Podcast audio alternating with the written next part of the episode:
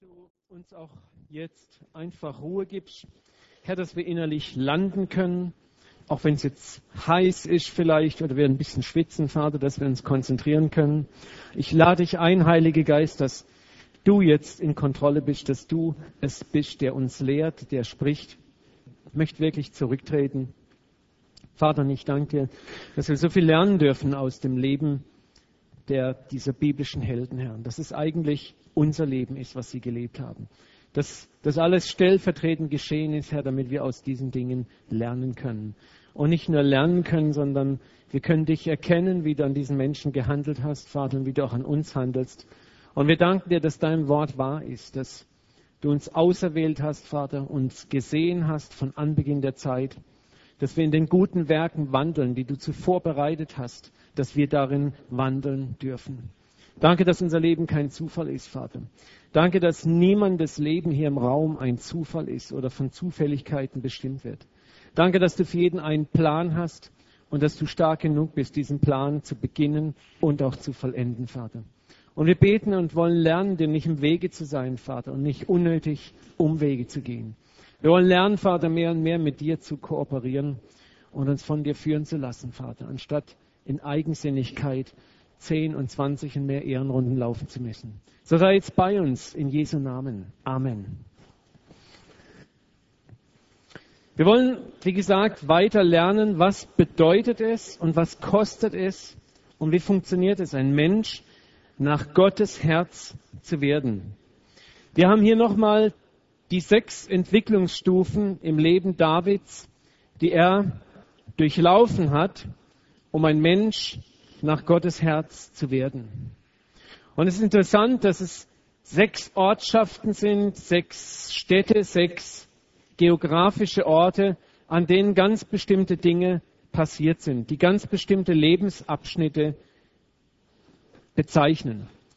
David begann in Bethlehem und wir haben dort in den ersten Lektionen darüber gelernt, der Ort der Stille, der Ort der Vorbereitung, an dem David als junger Mann entscheidende Lektionen lernte, die ihm ein Fundament gaben für die Dinge, die Gott mit ihm vorhatte. Wir haben dann gelernt, die letzte Botschaft, dass David nach Gibea gerufen hat und in Gibea hat äh, Saul ihn berufen. Gibea war der Königshof damals. Jerusalem war noch nicht erobert von den Israeliten. Und David kam nach Gibea durch seinen Sieg über Goliath, durch seine Fähigkeit, Harfe zu spielen, durch seinen persönlichen Mut. Er war entdeckt worden von einem der jungen Offiziere, der ihn einfach mal so beim, beim Schafehüten und beim Spielen beobachtet hatte. Und eine der wichtigsten Lehren daraus war, es gibt immer jemanden, der dich sieht. Egal, wo du bist. Egal, wo dein Bethlehem ist, egal, wo du meinst, dass du irgendwo versteckt bist und niemand nimmt deine Gaben und Talente wahr, es gibt zur gegebenen Zeit immer jemand, der dich sieht, den Gott schickt und der anfängt, dein Leben einen weiteren Stoß zu geben in die richtige Richtung. Das Tröstliche daran ist, dass wir uns nicht selber promoten brauchen, dass wir nicht immer wieder aus Bethlehem rausrennen müssen mit einem riesigen Banner, hey Gott, hier bin ich, oder liebe Welt, hier bin ich, der Star, den ihr braucht, sondern mach das, was dir in Bethlehem aufgetragen ist zu tun. Und Gott wird zur gegebenen Zeit, wenn dein Reifeprozess dort abgeschlossen ist, dich auf die nächste Stufe befördern. Und er hat Menschen dazu, die das tun, und du musst dich um gar nichts bemühen. Und so kam David nach Gibea an den Königshof Sauls er erlebt dort erste Erfolge. Er erfährt, was es heißt, Anerkennung zu erfahren. Er wird mit Popularität konfrontiert. Er spürt, was es heißt, im Mittelpunkt zu sein. Und Gott lässt dies zu, auch bei uns, damit wir lernen, was es heißt, auf solche Dinge zu reagieren. Wie reagierst du, auf Popularität? Reagierst du drauf, wenn du plötzlich ins Rampenlicht kommst? Äh, wenn nicht, nehme ich das Handmikro, ja? Okay? Jetzt ist doch gut, oder? Ich leg dir es mal vor. Leg's mal vor. So. Die Frage ist, heben wir sofort ab, wenn wir im Rampenlicht stehen? Drehen wir durch? Verlieben wir uns sofort in den Erfolg oder die Begleitumstände des Erfolges? Stell dir mal vor, in deiner momentanen Situation, geschäftlich, gesellschaftlich, geistlich, passiert plötzlich eine Beförderung. Jeder kann sich selber ausmalen. Jeder weiß, wo er gerade steht drin und du kommst einen massiven Schritt nach vorne. Was passiert dann mit dir? Wie reagierst du darauf? Wie verändert sich dein Herz? Wir alle möchten gerne vorankommen. Und wir leben heute in einer Zeit, wo wir schnell vorankommen möchten. Das ist die Krankheit unserer Zeit auch. Wir pushen alles, wir leben in einer Mikrowellenwelt. Wir möchten auch Karrieren in Treibhausverfahren nach vorne pushen. Wir möchten Beziehungen pushen. Aber unser Leben ist ein Prozess, der natürlich wächst. Und das, dieses Wissen, diese Weisheit geht uns in zunehmender Weise mehr und mehr und mehr verloren. Und deswegen bringt Gott dich manchmal in Situationen hinein, wo er dir Erfolg schenkt. Und nicht Gott möchte nicht sehen, was in dir ist, denn Gott weiß, was in dir ist. Gott weiß ganz genau, wie du reagieren wirst. Aber Gott will eins, Gott will, dass du lernst, wie du reagieren wirst. Wo immer es in der Bibel heißt, und der Herr prüfte so und so, da müssen wir verstehen, dass das Gott nicht dumm ist und sagt, jetzt muss ich mal gucken, was in Bernhard los ist. Gott weiß, was in Bernhard los ist. Gott will, dass Bernhard, wenn er in eine Prüfung kommt, erfährt, was in ihm los ist, dass er es erfährt, dass ich es erfahre. Deswegen prüft Gott uns. Deswegen kommen wir in Prüfungen hinein und eine Prüfung kann auch Beförderung heißen. Gott bringt uns nach vorne ins Rampenlicht, damit wir lernen können, wie wir darauf reagieren. Denn das Entscheidende ist, dass du lernst, wie du darauf reagierst. So und so geschah es auch mit David, der Ort erster Erfolge. Und auch hier können wir oft Parallelen in unserer eigenen Lebensgeschichte feststellen. Menschen beginnen uns zu mögen, Menschen schätzen das, was wir tun, Menschen schätzen, wie wir es tun. Alles scheint plötzlich einfach zu werden. Nach langen Bemühungen, nach Zeiten der Stille ist alles offen für uns. Wenn es da nicht jene Menschen gäbe, die uns unseren Erfolg manchmal neiden. Menschen gibt, die plötzlich wie so Sand im Getriebe sind. Manche sind es eher nicht so schlimm und manche können es ganz massiv sein. Für David begann eine solche Zeit. Als seine militärischen Erfolge größer wurden als die seines Mentors und Promotors Saul, verwandelte sich die Zuneigung Sauls zunehmend in Panik, in Furcht, in Überholungsangst und am Schluss fast in eine Manie, die daran gipfelte, dass er ihn töten wollte. Getrieben von der Panik, David könnte ihn entmachten. Sondern das ist eine Seite, die dir Gott auch beibringen möchte, die Erfolg oft mit sich bringt.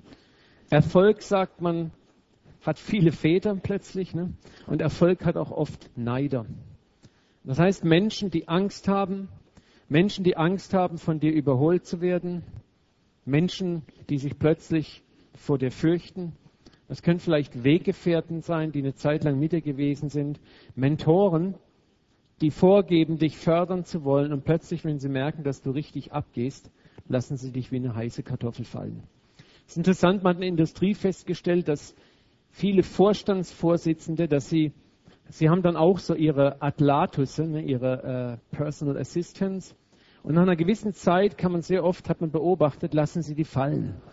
Und wenn man da genau hinguckt, ist es interessanterweise genau der Moment, wo dieser Mann beginnt, ein ganz starkes eigenes Profil zu entwickeln. Und plötzlich kommt die Überholungsangst hoch. Sondern wir müssen hier auch lernen, wenn wir Erfolg haben, dass es sowas geben kann. Und wir müssen deswegen lernen, in Gott gegründet zu sein und nicht in unseren eigenen Fähigkeiten. Saul beginnt nun, Davids Tod zu planen indem er ihm scheinbar unmögliche militärische Aufgaben überträgt. Vielleicht machst du mal die nächste Folie. Saul ist sehr geschickt. Er lanciert David eine Botschaft über seine Diener. Ich möchte die Diener sagen ihm, hey David, Saul hätte voll Bock drauf, dass du sein Schwiegersohn wirst. Guck mal, was für tolle Töchter er hat. Und, äh, und David sagt, ja, aber ich bin doch nur so ein armer kleiner Bauernsohn und wie kann ich des Königs Schwiegersohn werden? Ich habe ja überhaupt nicht das Geld, um den Brautpreis zu bezahlen. Und die Diener waren angehalten, zu ihm zu sagen, hey, Geld spielt gar keine Rolle. Das Einzige, was Saul will, er will Rache an seinen Feinden, töte 100 Philister und bring ihre Vorhäute. Das ist der Brautpreis. Und David war ein sehr erfolgreicher Kriegsmann. Und das heißt hier dann, interessanterweise, äh, Saul hoffte David im Kampf gegen die Philister loszuwerden. Die Diener überbrachten David das Angebot, er nahm es an, denn er wollte des Königs Schwiegersohn werden. Es sind ein paar interessante Dynamiken hier drin. Zunächst mal hofft Saul David loszuwerden durch diese Aufgabe. Und es ist interessant, David hat hier etwas Schreckliches gelernt. Denn David macht später, als er später König ist, denselben Trick mit Usia. Er sendet ihn auch in eine aussichtslose Schlacht. Da können wir auch manchmal sehen, wie, wie Gift in uns hineinkommen kann. Und das bleibt in uns drinnen und wir reproduzieren das. Sondern wir müssen aufpassen, dass auch da, wo man uns versucht, mit, mit üblen Tricks reinzulegen, dass wir diese Tricks nicht lernen und sagen, oh ja, das hebe ich mir in meiner Trickkiste auf. Ne? So, was interessant ist hier aber, David findet es interessant und attraktiv, der Schwiegersohn Sauls zu werden. Und das ist das Entscheidende hier. Und das ist auch das, warum Gott ihn in diese Situation bringt. Und hier beginnt eine erste Hausaufgabe, ein erstes Lernen für David. Ich habe es vorhin schon gesagt, Gott bringt uns bewusst in Situationen, weil er will, dass wir etwas lernen. Und manchmal werden wir in einer Situation versagen, Fehler machen, das ist wichtig. Und es gibt keinen Ausweg daraus. Du wirst den Fehler machen, weil Gott es will. Weil du niemals lernen würdest, ohne einen Fehler zu machen. Das ist ein Paradox und das auch oft bei uns Christen noch gar nicht richtig angekommen ist. Wir meinen immer, wir müssen, Gott will, dass wir fehlerlos durchs Leben laufen. Aber es gibt ein ganz tolles Buch von einem englischen äh, äh, Business Trainer der Christus, das heißt Failing Forward. Durch Fehler nach vorne kommen. Es ist wirklich eine der spannendsten, interessantesten Dynamiken im Leben überhaupt, dass wir am meisten lernen durch Fehler. Aber in unserer westlichen Kultur sind wir so anti-Fehler eingestellt. Wir wollen Fehler vermeiden. Und das ist eigentlich Quatsch, weil wir durch Fehler nämlich wirklich lernen können. Und hier sieht David dieses Angebot und was glaubt ihr, warum er wohl interessiert war daran? Natürlich einmal ich, Schwiegersohn vom König. Aber das andere, was ich sehr stark glaube, ist, dass David dachte, hey, die Gelegenheit kommt von Gott. Ich soll ja der nächste König werden. Das ist ja ganz einfach. Ich werde der Schwiegersohn. Irgendwann kriegt Saul eine Herzattacke und dann bin ich automatisch der Schwiegersohn, weil mit Jonathan komme ich ja eh klar, bin ich ja der König, ne? oder zumindest mit Jonathan vielleicht zusammen. Was noch viel schlimmer war, was auch hätte sein können, dass David sagt, na ja, ist vielleicht ein bisschen zu hoch gegriffen, König zu werden. Vielleicht hat Samuel, der Prophet, auch ein bisschen rumgesponnen. Schwiegersohn vom König sein, ist ja auch nicht ganz schlecht. Interessant ist, dass ich glaube, dass der Teufel hier auftritt und David eine Abkürzung anbietet. Eine Abkürzung auf dem Weg zum Königtum. Oder die Versuchung, sich mit einer zweitklassigen Lösung zufrieden zu geben. Die Position als Schwiegersohn. Und wir lernen in dieser ersten Prüfung, die David jetzt hat, so viel für unseren eigenen Weg. So viele von euch haben eine Berufung von Gott empfangen. Und wenn ich hier von Berufung rede, dann meine ich nicht nur eine geistliche Berufung. Viele haben eine säkulare Berufung empfangen, wo Gott möchte, dass du in der Welt vielleicht ein erfolgreicher Arbeiter, Angestellter, Kaufmann, Selbstständiger oder was auch immer sein möchtest. Auch das sind Berufungen und das ist Reich Gottes. Und Gott gibt dir eine Berufung und der Teufel wird versuchen, dir zu diesem Ziel der Berufung Abkürzungen anzubieten. Gott sagt, du wirst einmal das sein. Und ich kenne viele junge Christen, auch ältere Christen, die haben Prophetien bekommen. Und dann versuchen sie alles, damit diese Prophetien Wirklichkeit werden aus eigener Kraft. Sie strengen sich an, sie promoten sich selber, sie schaffen wie wild dran, dass die Dinge endlich in Gang kommen. Jesus wurde interessanterweise in gleicher Weise versucht. Als Gott ihm sagte, dies ist mein geliebter Sohn, an welchem ich wohlgefallen war, habe, kommt der Heilige Geist, treibt ihn in die Wüste. Und in der Wüste begegnet er dem Widersacher Gottes. Und der sagt, wenn du wirklich Gottes Sohn bist, dann spring vom Tempel, dann mach aus diesen Steinen Brot. Oder fall vor mich hin, bete mich an, dann gehören alle diese Reiche dir. Jesus, du brauchst gar nicht ans Kreuz. Bet mich doch nur einmal an, dann bist du der König der Welt. Und das ist etwas, was wir lernen müssen. Wo immer du in eine Berufung hineingerufen wirst von Gott, kannst du sicher sein, wenn Gott heute zu dir sagt, ich gebe dir eine Berufung, dann bedeutet das nicht, dass diese Berufung übermorgen oder vielleicht in drei Monaten in Kraft getreten ist. Verstehst du das?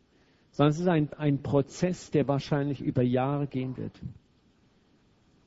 Und Gott will, dass er will dich für diese Berufung vorbereiten durch eine intensive Charakterschulung.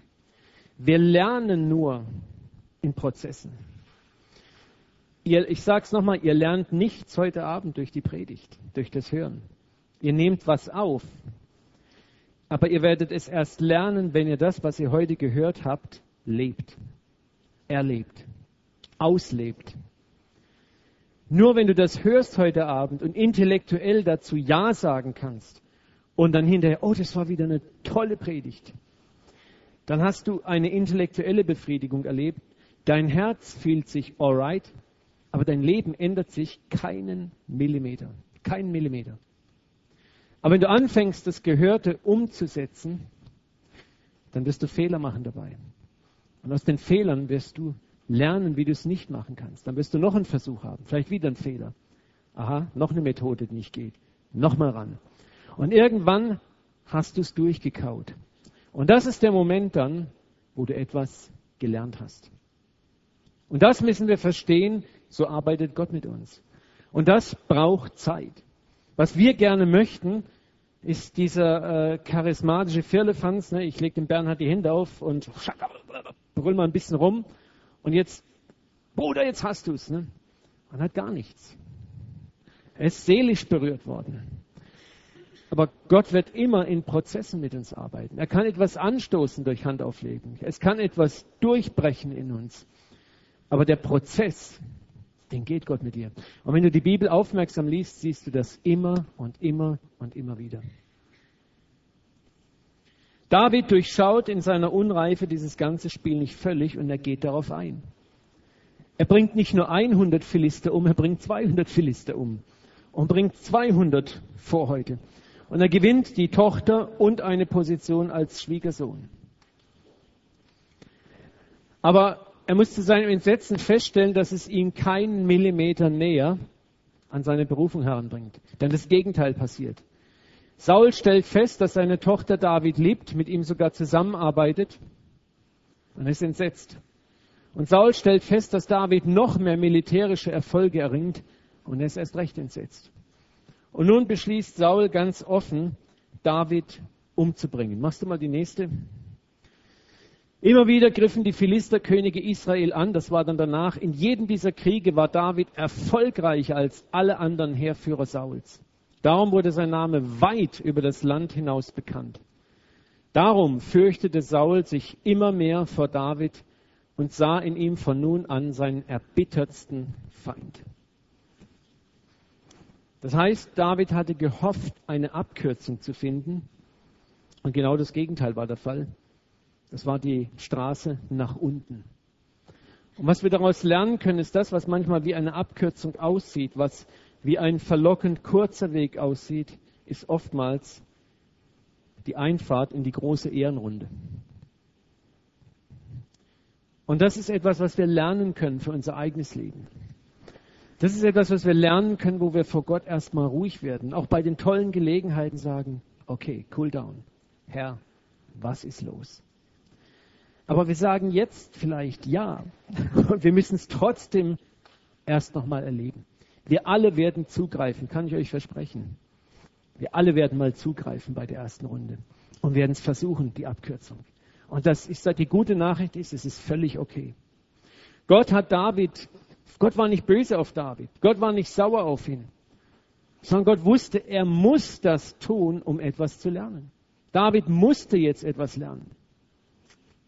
Und was er lernte, es geht so nicht. Saul beginnt ihn nun offen zu hassen, versucht mehrfach ihn mit einem Speer zu töten.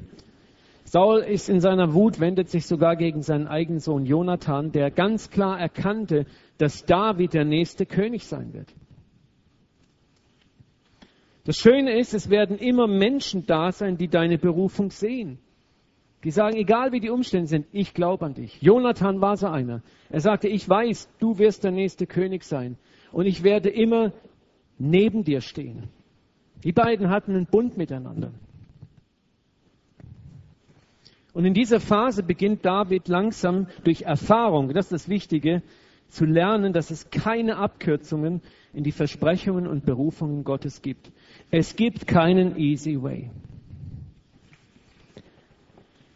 Wir glauben immer wieder, dass in der ersten Phase, wo wir Erfolg haben, dass wir nun weiter für Erfolg sorgen müssen. Ich habe auch dran geglaubt. Ich habe auch meine Erfahrung gemacht, wo ich Dinge gepusht habe, wo ich Sachen nach vorne gezogen habe. Ich habe Erfolg gehabt eine ganze Weile.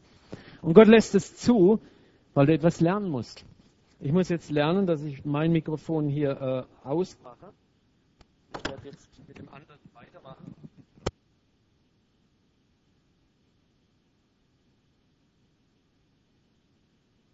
Eins, eins, okay. Wow. Okay. So,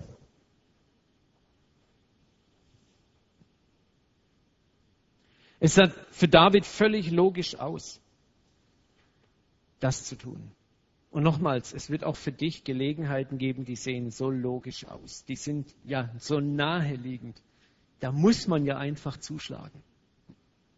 Und wir wundern uns dann, dass uns diese Gelegenheiten in die Zweitklassigkeit stürzen, in die Verfolgung reinbringen, aber am Schluss, weil Gott mit uns ist, werden wir lernen, dass diese Gelegenheiten nur Fallgruben des Feindes sind, um uns zu Fall zu bringen. So war es bei David. Aber Gottes Hand ist der Trost, ist bei dir. Gott wird dich auch in diesem Versagen nicht alleine lassen, sondern er wird dafür sorgen, dass du nie tiefer fällst als in seine Hand. Und Gott sagt, hast du was gelernt? Ja, ich glaube so langsam. Okay, dann machen wir weiter. Und Gott geht weiter mit David, nur nicht in die Richtung, okay, David, jetzt setze ich dich ein, sondern Gott sagt, okay David, bist du bereit? Jetzt gehen wir noch eine Etage tiefer. Und das wollen wir gar nicht. Aber Gott wird vollenden, was er angefangen hat. Und er braucht weder unsere Hilfe noch die Hilfe anderer Menschen dazu. Das ist das Entscheidende. Abraham war auch so jemand. Er dachte an einen bestimmten Punkt, dass das Angebot seiner Frau mit Hagar, der Leibmagd, zu schlafen, einen Sohn zu zeugen, doch logisch, völlig korrekt, gesetzlich legitim und ideal wäre. Und es war ein Umweg. Er zeugte einen Ismael. Ismael war nicht der versprochene Sohn.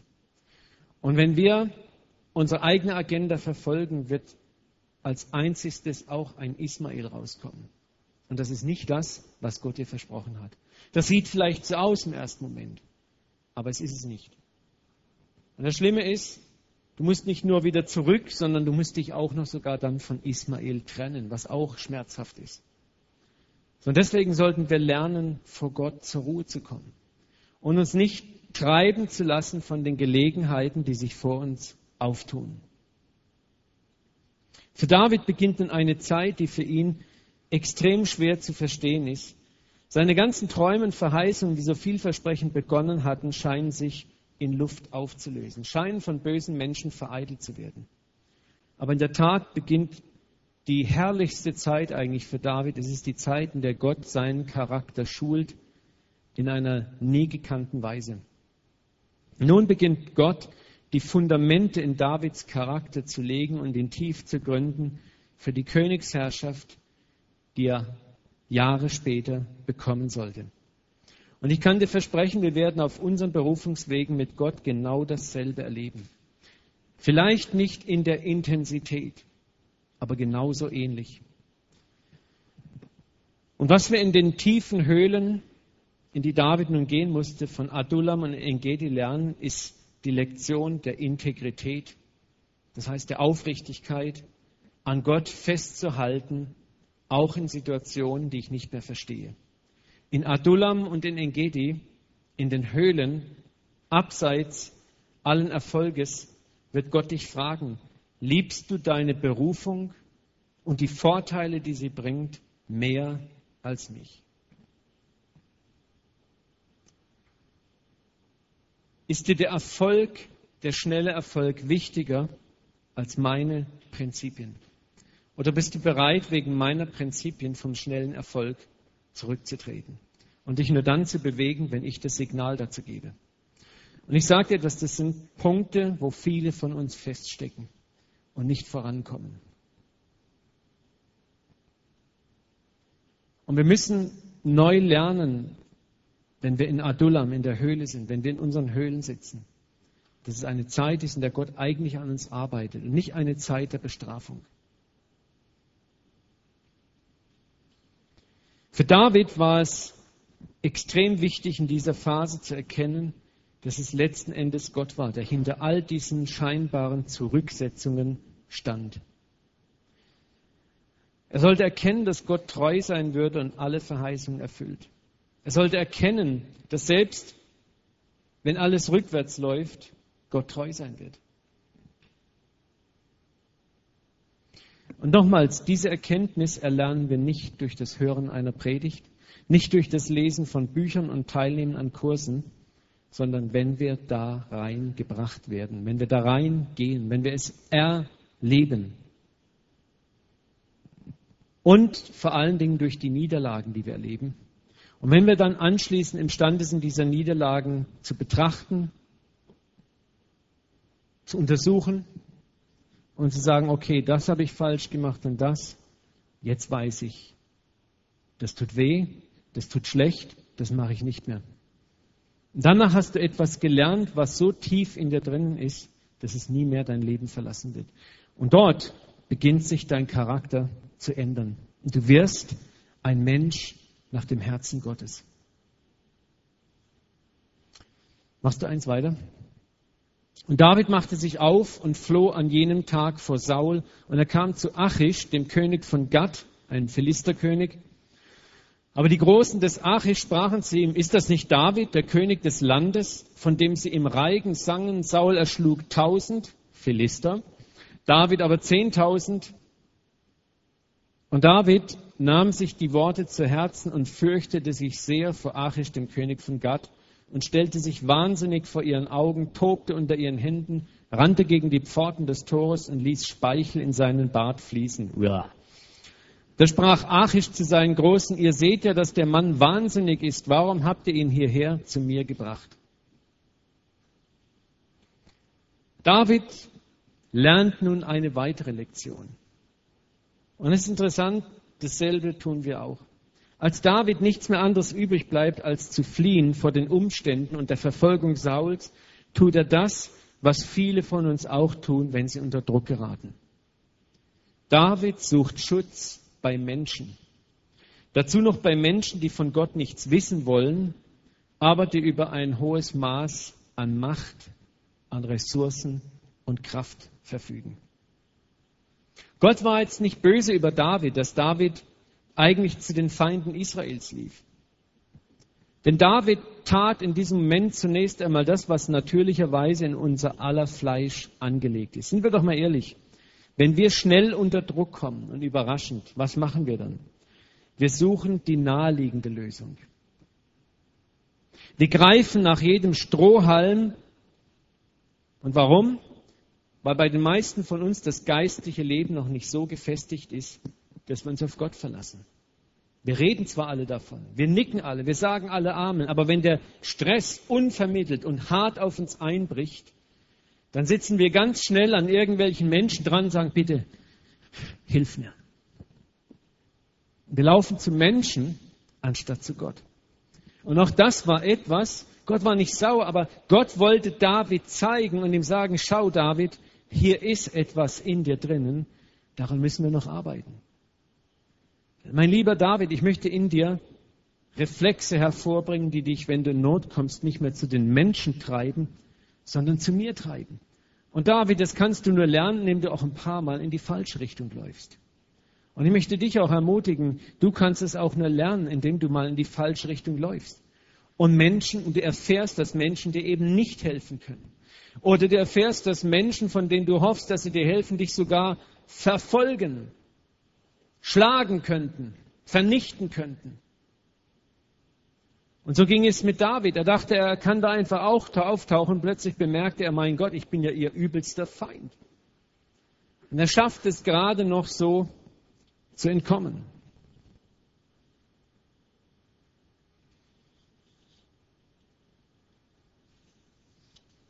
Machst du mal die nächste Folie?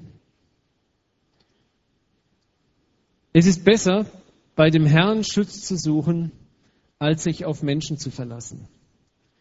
Es ist besser, bei dem Herrn Schutz zu suchen, als mit denen zu rechnen, die mächtig und einflussreich sind. Das ist ein Satz, den musst du dir ganz tief, tief, tief, tief merken. Am besten auswendig lernen. Es ist besser, bei dem Herrn Schutz zu suchen, als sich auf Menschen zu verlassen. Denk mal drüber nach, wie oft hast du dich auf Menschen verlassen? Wie oft? Anstatt auf den Herrn. Und jetzt nicht in einer Weise, oh, ich armer böser Sünder, sondern warum hast du es getan? Sag dir es weil du Gott noch nicht wirklich kennst. Auch das ist nichts Schlimmes. Aber es ist etwas, von dem Gott möchte, dass du es erstmal begreifst. Und wenn du das begreifst, dann kriegst du eine Motivation zu sagen, ja, Herr, ich möchte dich besser kennenlernen. Es ist besser bei dem Herrn, viel besser bei dem Herrn Schutz zu suchen, als mit denen zu rechnen, die mächtig und einflussreich sind.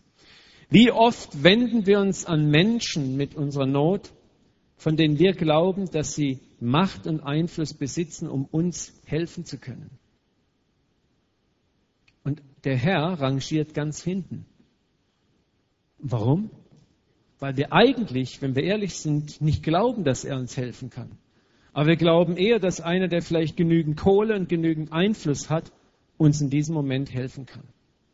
Und das ist etwas, was Gott in unserem Leben trainieren möchte, dass es anders wird. Und ich hoffe, ihr versteht es richtig. Es ist ein Prozess. Du wirst ein paar Mal zu Menschen rennen. Das ist auch okay so. Weil du lernen musst, dass sie eben nicht helfen können. Und das hat David lernen müssen. Und ich sage euch etwas. Wir werden in Zeiten hineinkommen, in denen wir lernen müssen, wie nie zuvor, Gott rückhaltlos zu vertrauen. Wir werden in Zeiten hineinkommen, wo wir dieses Gottvertrauen wie ein Reflex in uns haben müssen. Das heißt, wenn die Anfechtung kommt, dass wir eben nicht zu den Menschen laufen oder zu den Ressourcen laufen, sondern instinktiv beim Herrn sind.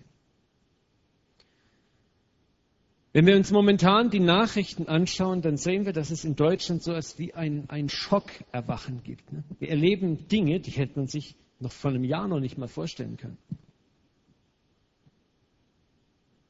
Und ich glaube, viele haben noch gar nicht realisiert, in was für Zeiten wir langsam hineinkommen. Die ganzen Spielregeln verschieben sich immer mehr. Der soziale Frieden, den wir über Jahrzehnte in Deutschland hatten, die Insel der Seligen, scheint mehr und mehr an den Rändern auseinanderzubrechen. Tiefe Risse sind sichtbar. Arbeitsplätze, von denen wir dachten, ja, das, mein Vater und Großvater hat hier schon gearbeitet, ich werde hier arbeiten, meine Söhne und Kindeskinder auch. Ne? Das, das zunehmend erkennen wir, dass es so nicht mehr ist. Und die Frage ist, wie reagiert die Gemeinde darauf?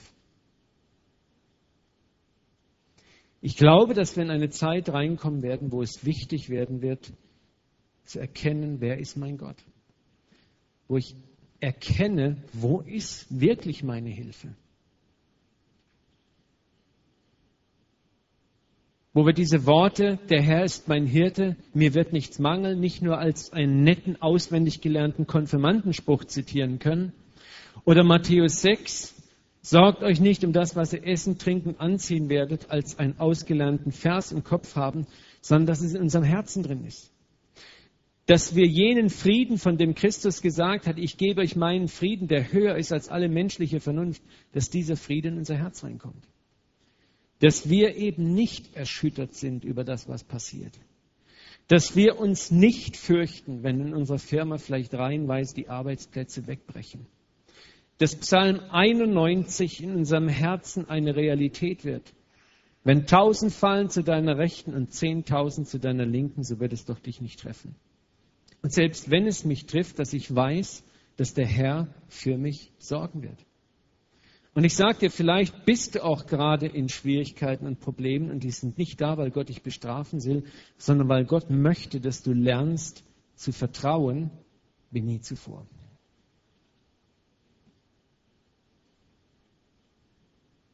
Die Bibel ist voll von Verheißungen, dass das Volk Gottes am Ende der Zeit feststehen wird wie ein Fels. Und das ist das, was Gott jetzt in uns erreichen möchte. Ich habe in dem Endzeitseminar gestern haben wir über diese Dinge gesprochen. Und ich habe, war nochmal an die Predigt von Gary Wiens erinnert. Jetzt ist die Zeit, in der wir Öl kaufen. Jetzt ist die Zeit, wo die Jungfrauen Öl kaufen. Und die Zeit ist nicht dann, wenn alles am Zusammenbrechen ist. Und dann zu Gott zu rennen. Oh Gott, hilf mir, hilf mir, hilf mir. Oh!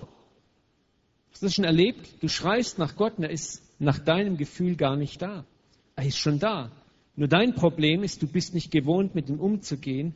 Deine Augen sind taub, deine geistlichen Augen blind und können nicht sehen. Deine geistlichen Ohren sind taub und können nicht hören, weil du keinen Umgang mit ihm gepflegt hast. Und deswegen hörst du ihn nicht und siehst ihn nicht, obwohl er da ist. Und das Resultat ist, du leidest Angst und Schrecken. Jetzt ist die angenehme Zeit. Jetzt ist es Zeit, Öl zu kaufen, die Gefäße, dich selber zu füllen mit einer Beziehung zum Herrn. Das wird das Wichtigste sein, das wir tun müssen. Es ist besser, bei dem Herrn Schutz zu suchen, als sich auf Menschen zu verlassen. Und genau das tat David oder tat Gott mit David, indem er hineinführt in die Wüste.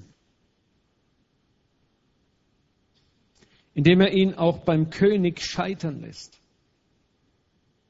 Gott möchte, dass David bei ihm ankommt und Gott möchte, dass du bei ihm ankommst.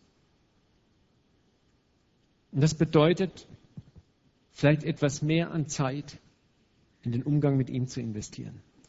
Etwas mehr Zeit zu investieren, zu lernen, ihn zu suchen, zu lernen, zu seinen Füßen zu sitzen. Ich weiß, wie schwer das ist. Ich habe mich committed, das zu tun. Und ich kämpfe. Und es ist ein, ein derber Kampf. Ist nicht immer schön. Aber ich habe mir gesagt, ich möchte mich durchbeißen. Und ich spüre, wie der Teufel mir ein Bengel nach dem anderen in die Beine reinschmeißt. Wie ich auch immer noch über meine eigene Dummheit stolper. Aber ich habe gesagt, ich beiße mich dadurch. Weil ich spüre das Locken und Rufen Gottes. Und es wird funktionieren. Und wenn es bei mir klappt, dann klappt es auch bei euch. Ich bin schon eine dicke Haut, frag mal Silvia. Aber Gott schafft's. Machst du weiter. Und David ging hinweg und rettete sich in die Höhle Adullam.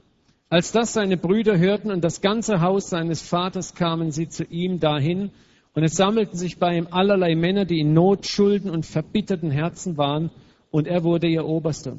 Und es waren bei ihm etwa 400 Mann.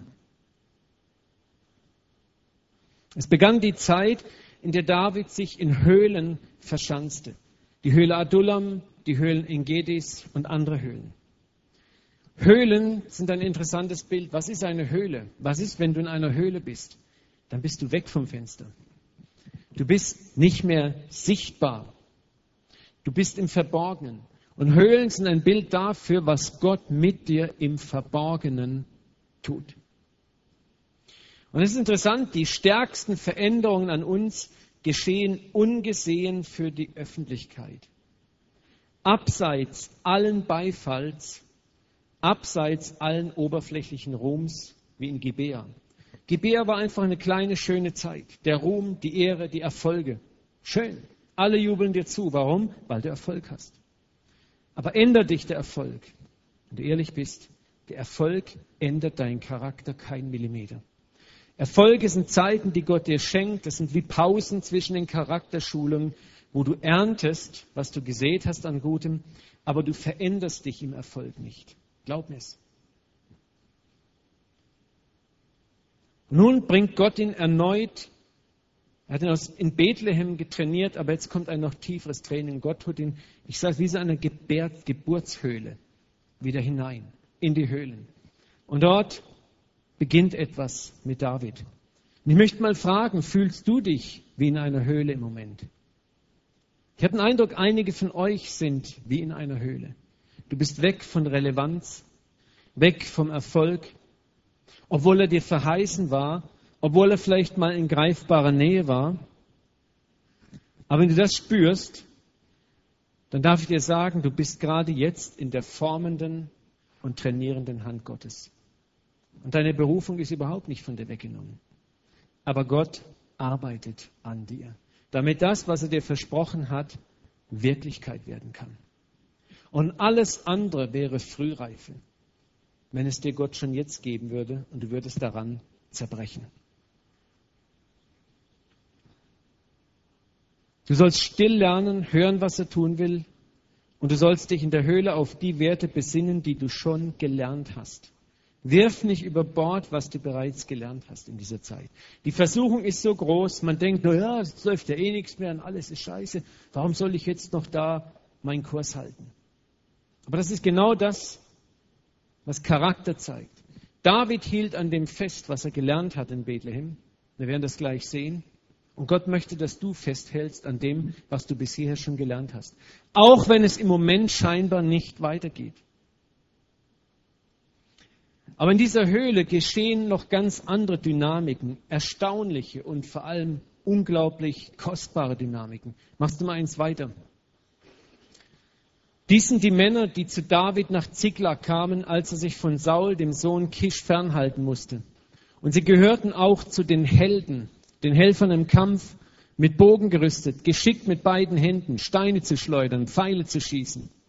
Von den Gaditern gingen über zu David nach der Bergfeste in der Wüste starke Helden und Kriegsleute, die Schild und Spieß führten, und ihr Angesicht war wie das der Löwen.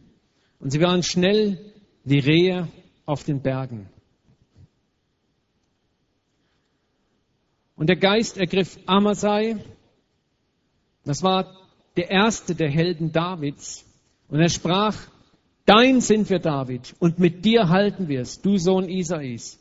Friede, Friede sei mit dir, Friede sei mit deinen Helfern, denn dein Gott hilft dir. Und dann nahm David sie an und setzte sie zu Hauptleuten über die Streifschar. Das ist was ganz Interessantes, was dort passiert war. Du darfst erwarten, dass Gott in den Zeiten, die unpopulär sind, die Zeiten, in denen du in einer Höhle bist, verborgen bist von aller Relevanz, von allen tollen Sachen, von Erfolg und Popularität, es ist die Zeit, in der etwas ganz Besonderes auftaucht, nämlich die wahren Freunde. Die wahren Freunde. In dieser Zeit beginnt Gott dir die Weggefährten zu schicken, die einmal den Ruhm, den Gott ergeben wird, mit dir teilen werden. Die dir helfen werden, dahin zu kommen, wo Gott dich haben möchte. Männer und Frauen werden das sein, die Heldentaten mit dir begehen werden. Männer und Frauen, die den Weg der Erprobung mit dir gegangen sind auf die du dich zu 1000 Prozent verlassen kannst, weil sie mit dir zusammen in der Höhle groß geworden sind. Und es ist interessant, die 400 Mann, die sich dort David anschlossen, Das war die Kerntruppe seines Heers. Das waren seine Offiziere, seine Regierungsbeamten. Das war der innere Kreis des Königtums David. Und das ist eine ganz, ganz tiefe Lektion, die wir lernen können. Wenn du dich in einer solchen Phase befindest, dann mach die Augen auf und du wirst sehen, dass Menschen zu dir kommen. Gerade Amasai, es ist interessant. Er hat auch ein prophetisches Auge. Er sagt, denn dein Gott hilft dir. Mit dir halten wir es, David. Das waren Kriegshelden. Das waren Männer von großem Geschick. Ist interessant, sie wenden sich einem Mann zu, der eigentlich ein Gejagter ist, ein Mann, der in Höhlen lebt, ein Mann, der auf der Flucht ist, dessen Berufung augenscheinlich gecrasht ist. Aber sie spüren, da ist eine Verheißung, die kommen wird. Und es sind eigentlich, es ist nicht David, der sie anzieht, es ist eigentlich Gott, der sie anzieht. Und da möchte ich, dass du Mut gewinnst, auch, egal wo du dich gerade befindest. Gott wird dir Helden an die Seite stellen. Vielleicht in deinem Geschäft treue Mitarbeiter, geniale Mitarbeiter. Vielleicht in Zeiten, wo dein Geschäft gar nicht so gut läuft. Vielleicht Freunde, vielleicht Kameraden. Aber erwarte in diesen Zeiten, achte genau auf die Leute, die kommen werden. Und es werden Leute dabei sein, die einen prophetischen Geist haben, die eben nicht an deiner Berufung zweifeln und die dir sagen, es wird kommen.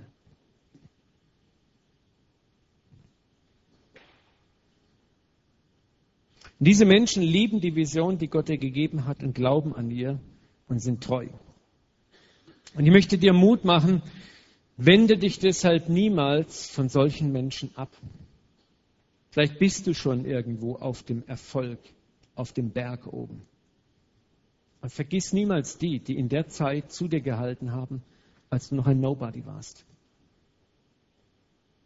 Die Männer und Frauen der ersten Stunde, die Mitte in der Höhle gesessen sind, in der harten Anfangszeit. Den Menschen, die im absoluten Erfolg zu dir stoßen, da weißt du nie. Ich will nicht sagen, dass das immer schlecht ist, aber du weißt nie wirklich, was ist ihre Agenda. Wenn du Erfolg hast, hast du viele Freunde. Jeder mag dich. Aber wenn du keinen Erfolg hast, dann siehst du, wer wirklich deine Freunde sind. Und das ist eine Dynamik, die Gott hier tut. Adulam prägt den Charakter, Adulam prägt die Ausdauer in das Vertrauen Gottes. In Adulam wird der Teufel dir aber auch immer wieder Abkürzungen anbieten. Abkürzungen auf dem Weg zum Erfolg. Abkürzungen heraus aus diesem Tal der scheinbaren Ereignislosigkeit. Und sei ermutigt, diese Abkürzungen nicht anzunehmen, egal wie verlockend sie sind. David hat jetzt auch in dieser Zeit noch zwei weitere Herausforderungen vor sich. Machst du mal eins weiter. Saul sucht ihn im ganzen Land und entdeckt ihn durch den Verrat einiger Dorfbewohner in einer Höhle. Das heißt also, er weiß, er ist dort im Gebiet. Und Saul geht in so eine Höhle rein, die Bibel sagt, um seine Notdurft zu verrichten. Und es befanden sich auch David und seine Männer in der Höhle. Ne? Also sei vorsichtig, wenn du aufs Klo gehst. Ne? Es kann immer sein, dass deine Feinde mit dir auf dem Klo sind. Aber äh, wenn dein Feind David ist, dann hast du nochmal Glück gehabt. Und es ist interessant nun, Saul steht eine Speerwurfweite von David entfernt und die Freunde Davids sagen zu ihm, das ist die Gelegenheit, David, flüsterten einige von ihnen ihrem Anführer zu. Der Herr hat dir doch versprochen, dir eines Tages deinen Feind auszuliefern, damit du dich an ihm rächen kannst. Jetzt ist es soweit. Da schlich David nach vorne, schnitt unbemerkt einen Zipfel von Sauls Mantel ab. Ne? Gott sei Dank hat er nicht seinen Zipfel abgeschnitten. Als er wieder zu seinen Männern kam, sagte er, der Herr bewahre mich davor, meinem König etwas anzutun. Denn er ist vom Herrn ernannt worden. Niemals, niemals werde ich Saul töten, denn der Herr hat ihn zum König eingesetzt. Das ist interessant.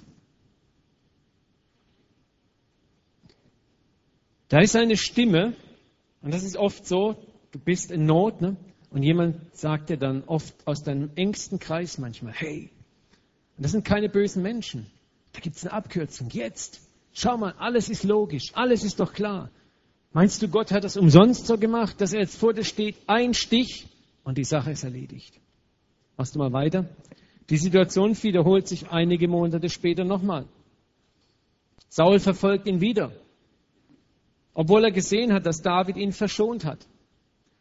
Und diesmal schleicht sich David in das Lager rein, an allen Soldaten vorbei. Und wieder ist es einer seiner engsten Freunde, der zu ihm sagt, heute hat Gott dir deinen Feind ausgeliefert, flüstert Abishai. Lass mich ihn mit seinem Speer an den Boden spießen. Ich brauche nur einen einzigen Stoß. Ein zweiter wird nicht nötig sein. Darauf kannst du dich verlassen. Wieder wehrt David ab. Das wirst du nicht tun. Denn keiner kommt ungestraft davon, der sich an dem König vergreift, den der Herr eingesetzt hat. So gewiss der Herr lebt, er selbst wird festlegen, wann Saul sterben muss, ganz gleich ob eines natürlichen Todes oder in einer Schlacht. Nimm aber seinen Speer und seinen Wasserkrug, dann lass uns von hier verschwinden. Zweimal sind es enge Freunde und Weggefährte, die ihn antreiben tun, das Falsche zu machen. Und nun kommt David die Erziehung, die er genossen hat, zugute, die Ausdauer, die er gelernt hat. Er hat etwas gelernt in den Höhlen. Nein zu Abkürzungen zu sagen. Und er weiß ganz genau, das ist eine Falle, die sich hier vor ihm auftut. Und David weiß ganz genau, wenn er den Gesalbten des Herrn umbringt, wird der Fluch auf sein Haus kommen. Er wird wahrscheinlich denselben Tod sterben. Aber wenn er den Gesalbten des Herrn respektiert, wird auch seine Salbung immer respektiert sein. Es ist interessant, dieselbe Parallele haben wir mit Petrus und Jesus. Als Jesus sagt, ich werde nach Jerusalem gehen und dort sterben. Und dann steht Petrus auf und sagt, das widerfahre dir ja nicht.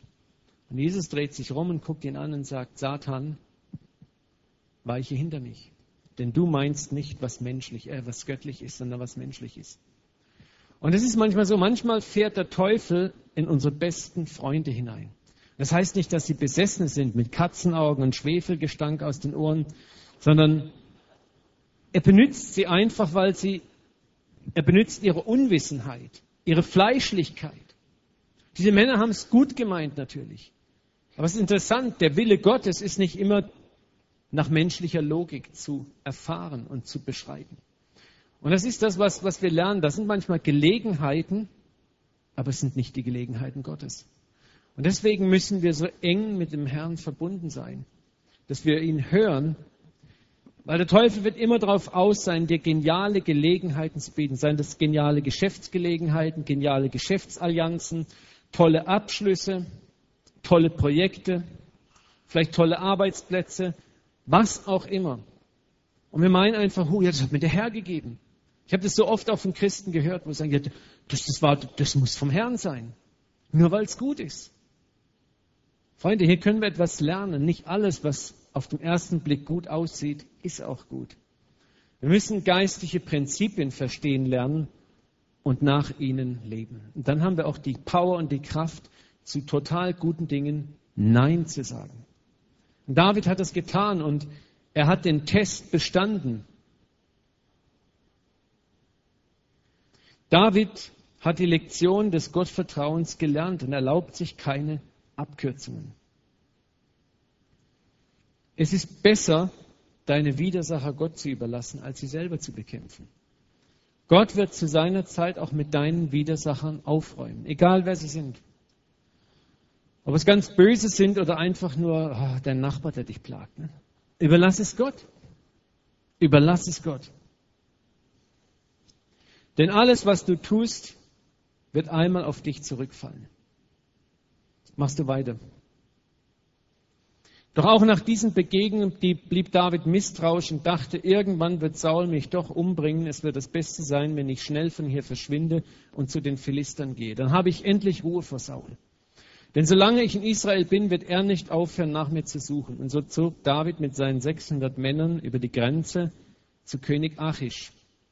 Nach einiger Zeit bat David Achish, wenn du es gut mit mir meinst, dann lass mich in eine Stadt auf dem Land ziehen. Warum soll ich bei dir, mein König, in der Hauptstadt bleiben? Achish war einverstanden und überließ David noch am selben Tag die Stadt Ziklag.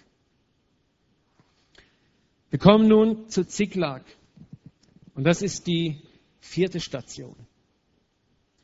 Ziklag steht als Überschrift für Schutz im Lager des Feindes. Schutz im Lager des Feindes zu suchen. David ist völlig entnervt. Er weiß nicht mehr ein noch aus und hat eins noch nicht gelernt, Gott völlig zu vertrauen. Und er geht nach, zu diesem Philisterkönig, vor dem er sich vor Jahren noch gefürchtet hatte.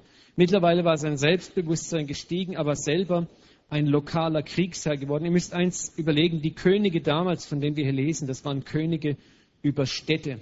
Das waren nicht Großkönige, das waren kleine Könige, Fürsten würden wir eher sagen.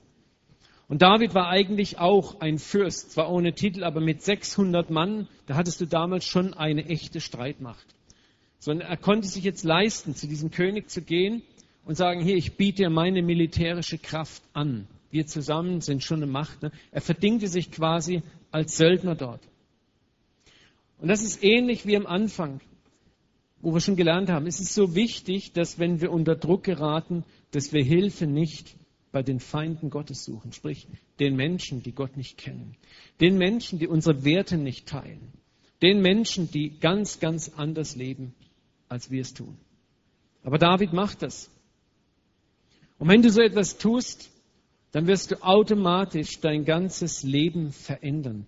Viele Christen meinen, man kann so einen Kompromiss machen. Ne? Also ich bin jetzt zu faul, aber wenn ich mir jetzt zwei Stühle hinstelle stelle mich drauf, so, ich möchte dann so zwischen zwei Stühlen stehen. Ne? Die Stühle gehen immer weiter auseinander und wir hoffen es irgendwie managen zu können. Aber Paulus sagt schon, du kannst nicht Gott und den Dämonen dienen. Das geht einfach nicht. Es zerreißt dich in der Mitte irgendwann. Und so viele Christen versuchen das weil sie sich nicht eindeutig entscheiden, weil sie nie gelernt haben, Gott wirklich zu vertrauen. Machst du eins weiter? Wir sehen jetzt was Erschreckendes, was, was mit David passiert. Von Ziklag aus unternahm David und seine Männer Raubzüge. Mal fielen sie bei den Nomadenstämmen der Geschuriter ein, dann wieder bei den Girsitern oder bei den Amalekitern. Wenn David zurückkam, fragte Achish ihn jedes Mal, wo bist du heute eingefallen? In das südliche Gebiet Judas log David an. David machte dem König weiß, ich habe mein eigenes Volk überfallen und Menschen aus meinem eigenen Volk getötet. Um nicht als Lügner entlarvt zu werden, brachte David bei seinen Raubzügen alle Menschen um, anstatt sie nach Gad auf den Sklavenmarkt zu bringen. Denn er wollte verhindern, dass sie ihn verrieten und dem König so sein Doppelspiel aufdeckten. So handelte David während seiner ganzen Zeit bei den Philistern. Wir sehen hier einen Mann nach dem Herzen Gottes. Ne? Verbündet sich mit dem Feind Gottes und automatisch verwandelt er sich in diese Kreatur. Sag mir, mit wem du umgehst, und ich sag dir, wer du bist. Umgang färbt auf uns ab. Faule Kompromisse bedingen weitere faule Kompromisse, dass man die faulen Kompromisse am Leben erhalten kann. Für eine Lüge brauchst du zehn weitere Lügen, um die eine Lüge aufrechtzuerhalten. Um ein Unrecht zu vertuschen, musst du weiters Unrecht begehen. Und wir sollten es uns zehnmal überlegen, mit wem wir uns verbünden. Mit wem wir uns verbünden, mit wem wir zusammengehen. Nur um kleiner Vorteile willen? David tat es nur, um bewahrt zu werden vor Saul. Er hatte immer noch nicht gelernt, dass da ein Gott ist, dem er völlig vertrauen kann. Scheinbar waren die Lektionen, die er erlernt hatte im Kampf gegen Goliath und gegen die Löwen und Bären, wie vergessen. Der Druck wurde immer größer. Aber immer noch befindet sich David in der Ausbildung. Das ist das, was wir verstehen müssen. Gott ist nicht böse auf ihn. Gott ist nicht zornig auf ihn. Gott weiß, dass David jetzt etwas lernen muss.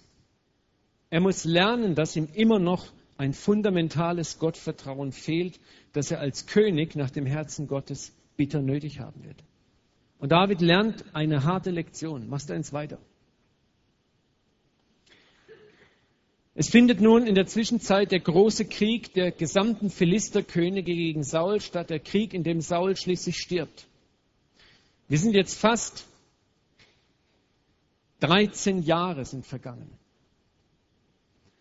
David,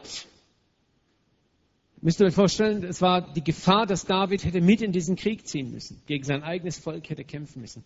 Aber die anderen Philisterkönige sagten, wir wollen diesen David nicht bei uns haben er soll sich aus dem Heer verabschieden. Nachher wendet er sich noch gegen uns. Und David hat bestimmt gemacht. Ne? Er heuchelt noch vor dem König, ja, wieso? Und äh, ich will doch mit dir mit und so. Ne? Aber es geht nicht. Und David reitet mit seinem ganzen Heer zurück in die Stadt Ziklag und sie entdecken was Schreckliches. Inzwischen waren die Amalekiter, und es ist interessant, die Amalekiter waren eines jener Völker, das David überfallen hatte und womit Mann und Maus und Kind und Kegel alle getötet hatte und behauptet hatte, er hätte Israeliten umgebracht. Sie waren im Südland eingefallen und hatten Ziklag in Schutt und Asche gelegt. Sie hatten niemanden getötet, sondern alle Frauen und Kinder gefangen genommen und verschleppt. Da schrien sie vor Schmerz laut auf und weinten, bis sie völlig erschöpft waren, die Männer. Das ist was Interessantes passiert jetzt. David befindet sich in einer schwierigen Lage. Seine Leute sprachen schon davon, ihn zu steinigen. So wütend waren sie auf David. So schnell wendet sich leider Schicksal. Denn alle waren erbittert über den Verlust ihrer Söhne und Töchter. Und nun kriegt David die Rechnung präsentiert, was es heißt, Schutz im Lager des Feindes zu suchen. Wenn du das tust, wirst du am Ende immer eine Rechnung präsentiert kriegen, die größer ist als das, was du letzten Endes rausziehst aus deiner Aktion. Es rendiert sich einfach nicht. Und jetzt passiert etwas sehr Interessantes und wir kommen jetzt auch zum Ende unserer Botschaft. Da suchte David Zuflucht bei seinem Gott. Endlich kommt er an den Punkt, wo er begreift, dass die einzige Zuflucht bei Gott ist. Und es ist wie ein Durchbruch. Wenn du das liest, es ist wie, ein, wie wenn die Sonne plötzlich rauskommt. Die ganze Finsternis löst sich auf. Und das Vertrauen auf dem Herrn gab ihm wieder Mut und Kraft. In der alten Luther heißt es, und er stärkte sich am Herrn. Freunde, das ist das, worauf Gott hingearbeitet hat mit David. Er wollte ihn so in die Enge treiben durch die, diese ganzen Dynamiken, die passiert sind, dass er am Schluss nicht mehr anders konnte, als zurückzulaufen zu Gott. Und das muss manchmal so geschehen. Manchmal müssen wir versagen, damit genau das passiert, dass wir zu Gott kommen. Würde es nicht passieren, würden wir nie so bei Gott ankommen. Das ist der Trost, den ihr mitnehmen sollt. All euer Versagen, all das, wo ihr selber ins Lager des Feindes gelaufen seid, hat auch eine positive Dynamik, nämlich Gott möchte, dass du etwas lernst. Es ist auch interessant, es heißt, sie töteten niemand. Hier sehen wir, die Hand Gottes war über den Frauen und Kindern. Aber es war ein gehöriger Schrecken. Stell dir vor, deine Frauen und Kinder in, de, in den Händen wilder amalekitischer Wüstenräuber Du malst dir das Schrecklichste aus. Ne? Und dann sind die Männer, die wütend sind. Ich meine, die haben sich alle gedacht, unsere Frauen, die werden bestimmt vergewaltigt, die Töchter. Und das alles nur wegen dir, David. Und schon haben sie Steine in den Händen. Und nun hat David keinen Ausweg mehr, er wendet sich zurück zu Gott. Und das ist der Punkt, an den Gott dich und mich bringen möchte, wo wir zurückkommen zu ihm und sagen, hey Gott, und dort fängt Gott plötzlich an zu sprechen. Und er tröstet dich, er richtet dich auf und er sagt, hey, es wird alles gut. Und jetzt sattel die Pferde, schleif die Schwerter, jage ihnen nach, ihr werdet sie alle gesund nach Hause bringen. Und David führt diesen Feldzug gegen die Amalekiter und sie befreien alle Kinder, alle Frauen. Niemand war zu Schaden gekommen. Und David kehrt zurück. Und er fährt dann von der Niederlage Sauls. Und die Geschichte endet damit, und heute enden wir damit, dass David Gott fragt nun, was soll ich jetzt tun? Und das ist interessant. Er hat gelernt. Er hat nun nicht jetzt die Idee und sagt, wow, jetzt ist der Weg frei, Saul ist tot, ab nach Israel und die Krönungsfeier vorbereitet. Er fragt nun Gott, was soll ich tun? Ist geläutert, 13 Jahre in der Wüste haben tiefe Spuren hinterlassen im positiven Sinne. Er ist ganz nah an Gott dran. Was soll ich jetzt tun, Gott? Und da waren bestimmt Leute, die gesagt hey David, jetzt! Und David sagt, nein, was soll ich tun? Und Gott sagt, geh nach Hebron. Er sagt nicht, geh nach Gibea, geh nach Hebron. Und er geht nach Hebron, er nimmt seine Männer mit und siedelt sich dort nur an, heißt es. Und dann kommen plötzlich die Männer von Judas. Das heißt, da kamen die Männer Judas zu ihm und fragten ihn, ob er ihr König werden würde. Wir werden beim nächsten Mal dort weitermachen. Hebron ist der Ort, an dem Gott beginnt, die Verheißungen zu erfüllen. Aber interessanterweise nicht in der ganzen Fülle. Es fehlen immer noch sieben Jahre. Wir werden darüber hören, was, was, warum Gott sich auch da nochmal Zeit nimmt. Und was passiert und was wir lernen können für unser Leben, auch für unser Berufungsleben, welche Dynamiken da drin sind. Wir wollen jetzt einfach hier einen Schlusspunkt setzen und ich möchte noch mit uns gerne beten. Vielleicht kann Marco ein bisschen auf dem Keyboard spielen.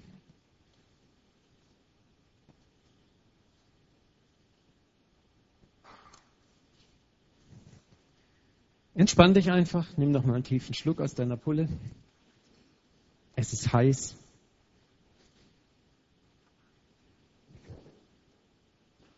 Heilige Geist, wir möchten dich einladen, dass du kommst.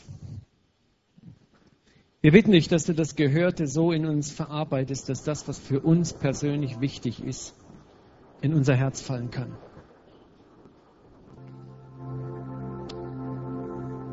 Diene uns jetzt.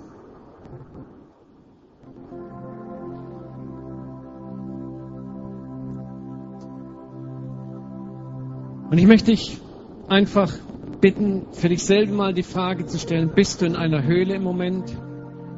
Empfindest du dich selbst in einer Höhle? Gefangen? Abseits von Relevanz, von tollen, guten Ereignissen? Denkst du, dass es eher rückwärts als vorwärts geht? Obwohl du vielleicht klare Verheißungen bekommen hast, klare Vorstellungen hast.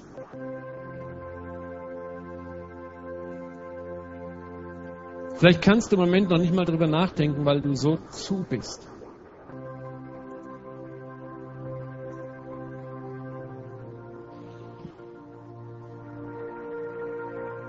Aber es ist der Ort, an dem Gott dir etwas zu sagen hat. Es ist der Ort, an dem Gott zu dir spricht. Der Ort, an dem Gott dich vorbereitet. Für die wirklich großen Dinge, die kommen sollen. Vater, und wir danken dir, wo du uns von Zeit zu Zeit immer wieder in unserem Leben auch an diesen Ort der Verborgenheit zurückbringst. In eine Höhle, wo wir scheinbar alleine sind, wo niemand unsere Gaben wahrnimmt, unsere Begabungen, unsere Fähigkeiten wahrnimmt, wo wir das Gefühl haben, wir sind weit weg von dem, was du versprochen hast. Herr, aber heute Abend wollen wir neu annehmen, neu erkennen, dass du uns näher bist, als wir es je geahnt haben. Es ist deine Hand, die uns an diesen Ort geführt hat. Und du sprichst freundlich zu uns in dieser Wüste und in den Höhlen. Vater, wir beten, dass wir die Lektionen lernen, Herr. Hilf uns in diesen Höhlen Geduld zu lernen. Hilf uns die Gabe der Unterscheidung zu kriegen zwischen deinen Wegen und den Wegen des Feindes. Hilf uns die verlockenden Angebote des Feindes zu erkennen und auszuschlagen. Schenk uns die Charakterstärke, Vater, dass wir Nein sagen können zu Abkürzungen, die zweifelhaft sind.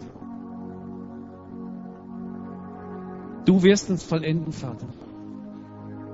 Und du wirst uns hart machen wie einen Kieselstein gegen die Versuchung. Vater, wir beten weiter, dass in dieser Höhle, dass unsere Augen aufgehen und wir die Freunde erkennen können, die du beginnst an unsere Seite zu stellen. Menschen, von denen die Welt vielleicht sagt, sie sind untauglich, sie sind selber Ausgestoßene. Aber wir wollen erkennen, Herr, dass es jene sind, die mit uns eines Tages Heldentaten für dich vollbringen werden. Vater, wir empfangen diese Menschen. Und wir freuen uns an ihnen, Vater. Wir wollen erkennen, dass es die wahren Freunde sind, Herr, die an uns glauben in der Zeit der Schwachheit, in der Zeit, wo noch gar kein Erfolg sichtbar ist. Danke, dass du uns nicht allein lässt, Vater, auch in diesen Zeiten. Danke, dass du Propheten sendest, selbst aus diesen Reihen Menschen, die aussprechen werden, dass wir eine Berufung haben. Die über unsere Berufung Fruchtbarkeit aussprechen werden. Und die durch ihre eigene Treue zeigen werden, dass du immer noch mit uns rechnest und an uns dran bist.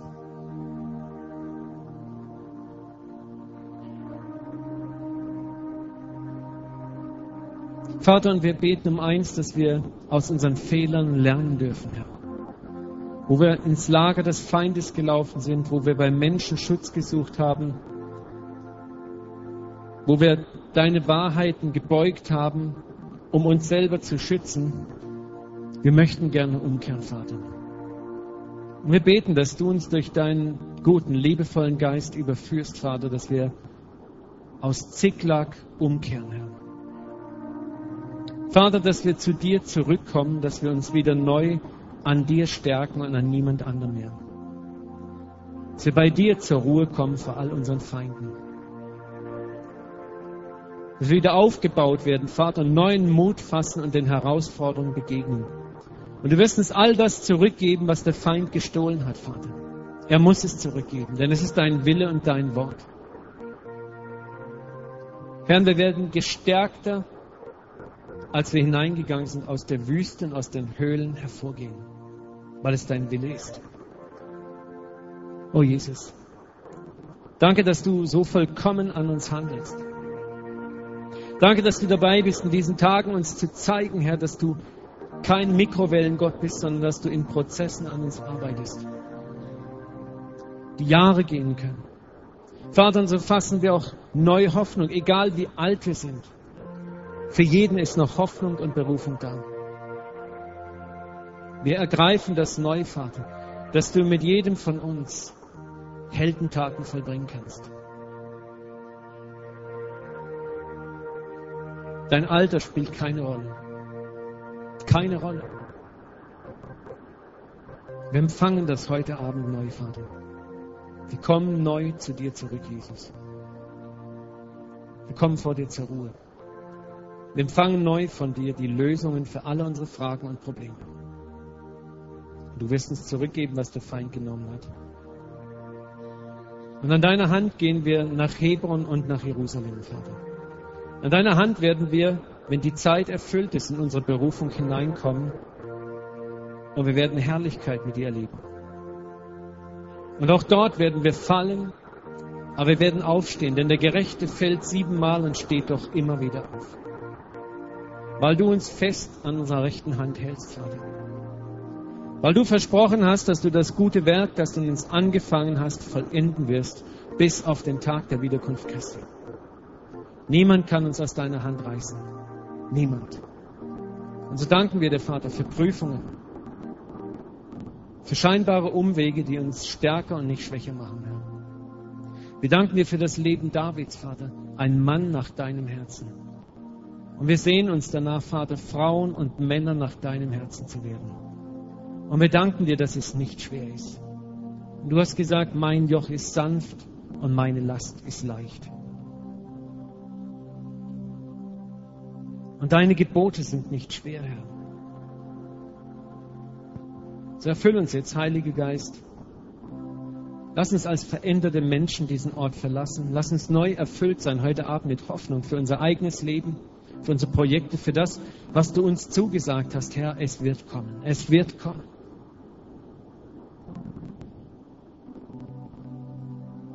Lass uns getröstet nach Hause gehen, Herr.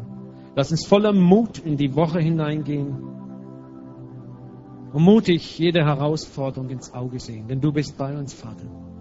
In dir überwinden wir weit, was es auch sein mag. Komm jetzt mit deinem Frieden, Heiliger Geist. Erfüll uns.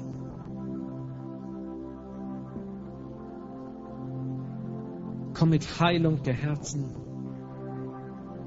Nimm Bitterkeit weg. Nimm Enttäuschungen jetzt weg. Und ich spüre, wie der Geist Gottes wirklich mit, mit Wogen der Hoffnung, der Frische, neuer Freude durch diesen Raum geht. Empfang es. Mach dein Herz weit auf für ihn. Vater, rede heute Abend auch im Schlaf, im Traum zu unserem Herzen. Brich du Quellen der Freude auf, Vater. Lass uns neu wieder dir zuwenden. Neu begeistert sind von dir, Vater.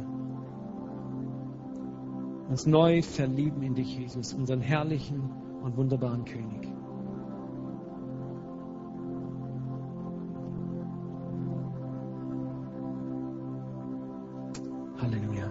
Ich habe so stark den Eindruck, Dani, könnt ihr nochmal das Lied singen, was Marco und du komponiert habt? Lass uns das einfach noch zum Schluss singen.